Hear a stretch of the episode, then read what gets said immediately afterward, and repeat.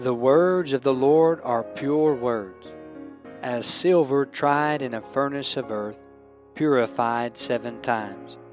Thou shalt keep them, O Lord, thou shalt preserve them from this generation forever. For as the rain cometh down, and the snow from heaven, and returneth not thither, but watereth the earth, and maketh it bring forth and bud, that it may give seed to the sower, and bread to the eater, so shall my word be that goeth forth out of my mouth. It shall not return unto me void, but it shall accomplish that which I please, and it shall prosper in the thing whereto I sent it. Welcome to another program with Truths to Live By, a ministry of Harriman Baptist Tabernacle in Harriman, Tennessee. You're listening to Brother Benjamin Cooley. I pray we would be a blessing to you today.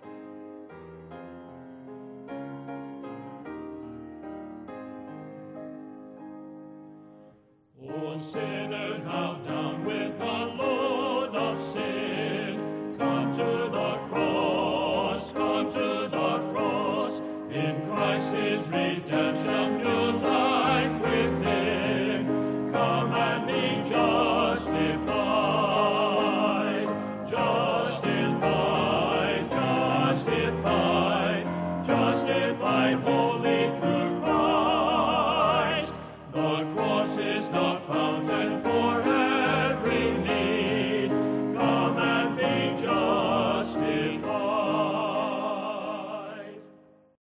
With our Bibles open today to Psalm number 24, we'll look here beginning with verse 1 after a word of prayer. Father, it is in Jesus' name that I come before you this day, asking for your grace and touch while we seek to preach the word of the Lord for the glory of the Lord. Speak to hearts, I pray. In Jesus' name, amen and amen. Psalm 24, verse number 1. The earth is the Lord's and the fullness thereof, the world and they that dwell therein. For he hath founded it upon the seas, and established it upon the floods. Who shall ascend into the hill of the Lord, or who shall stand in his holy place? He that hath clean hands and a pure heart, who hath not lifted up his soul unto vanity, nor sworn deceitfully. He shall receive the blessing from the Lord, and righteousness from the God of his salvation. This is the generation of them that seek him, that seek thy face, O Jacob, Selah. Lift up your heads, O ye gates, and be ye lift up, ye everlasting doors, and the King of glory shall come in. Who is this King of glory? The Lord strong and mighty, the Lord mighty in battle. Lift up your heads, O ye gates, even lift them up, ye everlasting doors, and the King of glory shall come in. Who is this King of glory? The Lord of hosts. He is the King of glory. Selah. And so we find now the 24th Psalm, a psalm filled with triumph, filled with jubilation. I believe the historical background and setting for this psalm is that of the return of the ark of God from the house of Obed Edom the Gittite to Jerusalem, the city of David. The record of this is found in 2 Samuel chapter 6 verses 12 through 20. Now the king earlier in the chapter it is recorded that the king had already attempted it, but he was met with awful consequences. David had the right desire and the right devotion for his God. I wonder concerning your desire, your devotion, my desire, my devotion. Do we have the right desire and devotion for the Lord? But despite David's proper desire and proper devotion, the king and his 30,000 chosen men of Israel sought to do the right thing in the wrong way. The record of this is 2 Samuel 6 1 through 11. Let me read a few of these verses just to give you the setting historically for this psalm, and then we'll get back to Psalm 24.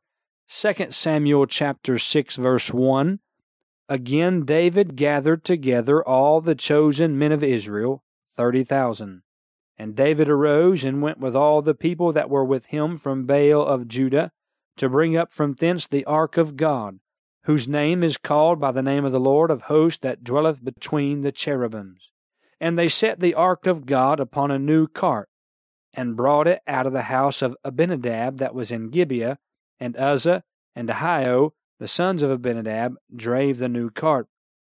Again, the ark was to be carried by the priests, not carted, and driven or drawn along by oxen.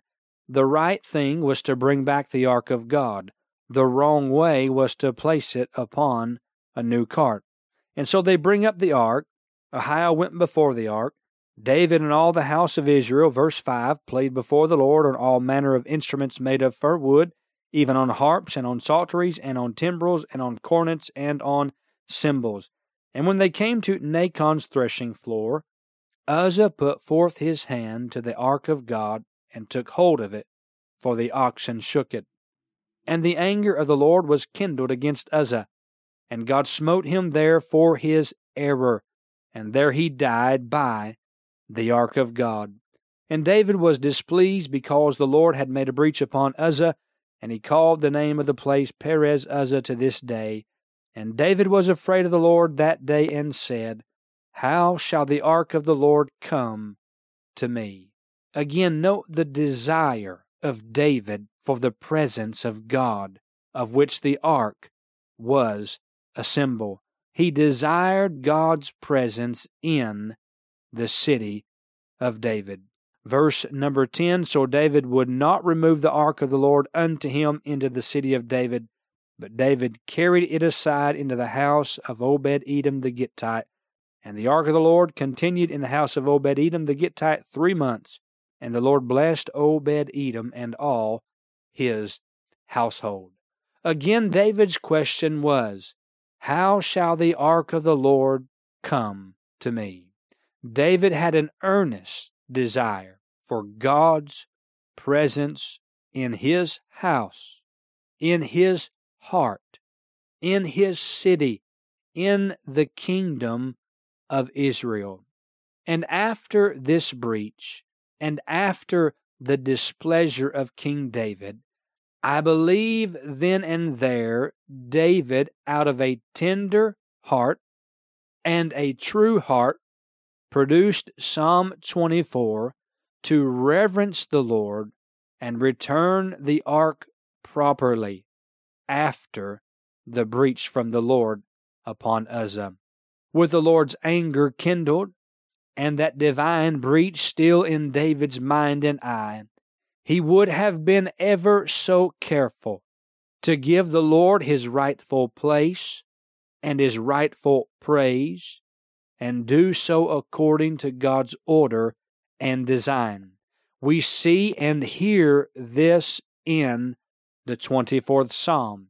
It is an anthem of praise, sung with an earnest heart and an expectant heart for the return of the ark and the presence of the King of glory into the city of David. There is triumph throughout the whole of the song, as there would have been throughout the whole of the procession bringing the ark of God into Jerusalem. In verse 7, the ark reaches just outside the city of David, and a cry is heard among those approaching the gates. Lift up your heads, O ye gates, and be ye lift up ye everlasting doors, and the King of glory shall come in. Those above on the tops of the gates, there the walls of the city would have responded, Who is this King of glory? And the answer is returned, The Lord strong and mighty, the Lord mighty in battle. It is either repeated once more before they entered the city, or as the ark came into the city and then brought before the tabernacle which David had pitched for the ark, the refrain is given again Lift up your heads, O ye gates, even lift them up, ye everlasting doors, and the King of glory shall come in. And then there's a slight variation. The answer is again the question Who is this King of glory? This time, the answer proclaims the Lord of hosts. He is the King of glory. And so, with this historical setting, we would give you this outline for the psalm. There is first a powerful note of triumph in verses 1 and 2. Praise and honor are given to the Lord who owns it all. His position and his power are acknowledged. The earth is the Lord's, and the fullness thereof, the world, and they that dwell therein. And then in verses 3 through 6, a personal note of triumph rings throughout the psalm. Psalm 15 should be compared as it parallels Psalm 24, verses 3 through 6. God looks upon the heart and he desires truth in the inward parts. Not just anyone can stand in the presence of the Lord upon this earth.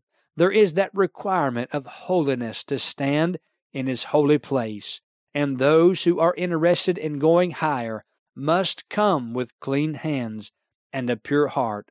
Truly, it is only Christ that can make one worthy enough to ascend up the hill of the Lord and stand in his holy place. Personal triumph comes through Christ. And then in verses 7 through 10, we see a prophetic note of triumph. David looks beyond the procession for this ark, returning to the city of David, to the day when the Messiah, even when Christ, would enter through the gates of the city as the King of glory. And the Lord willing, we'll discuss this more in our next time together. But let me remind you that in Psalm 22 we see Christ, our shepherd, the good shepherd. Psalm 23, Christ, the great shepherd. Psalm 24, Christ, the chief shepherd. It is his cross in the 22nd Psalm. It is his crook or the shepherd's staff in the 23rd Psalm. And here it is his crown. He is our shepherd Savior. He is our shepherd leader or guide.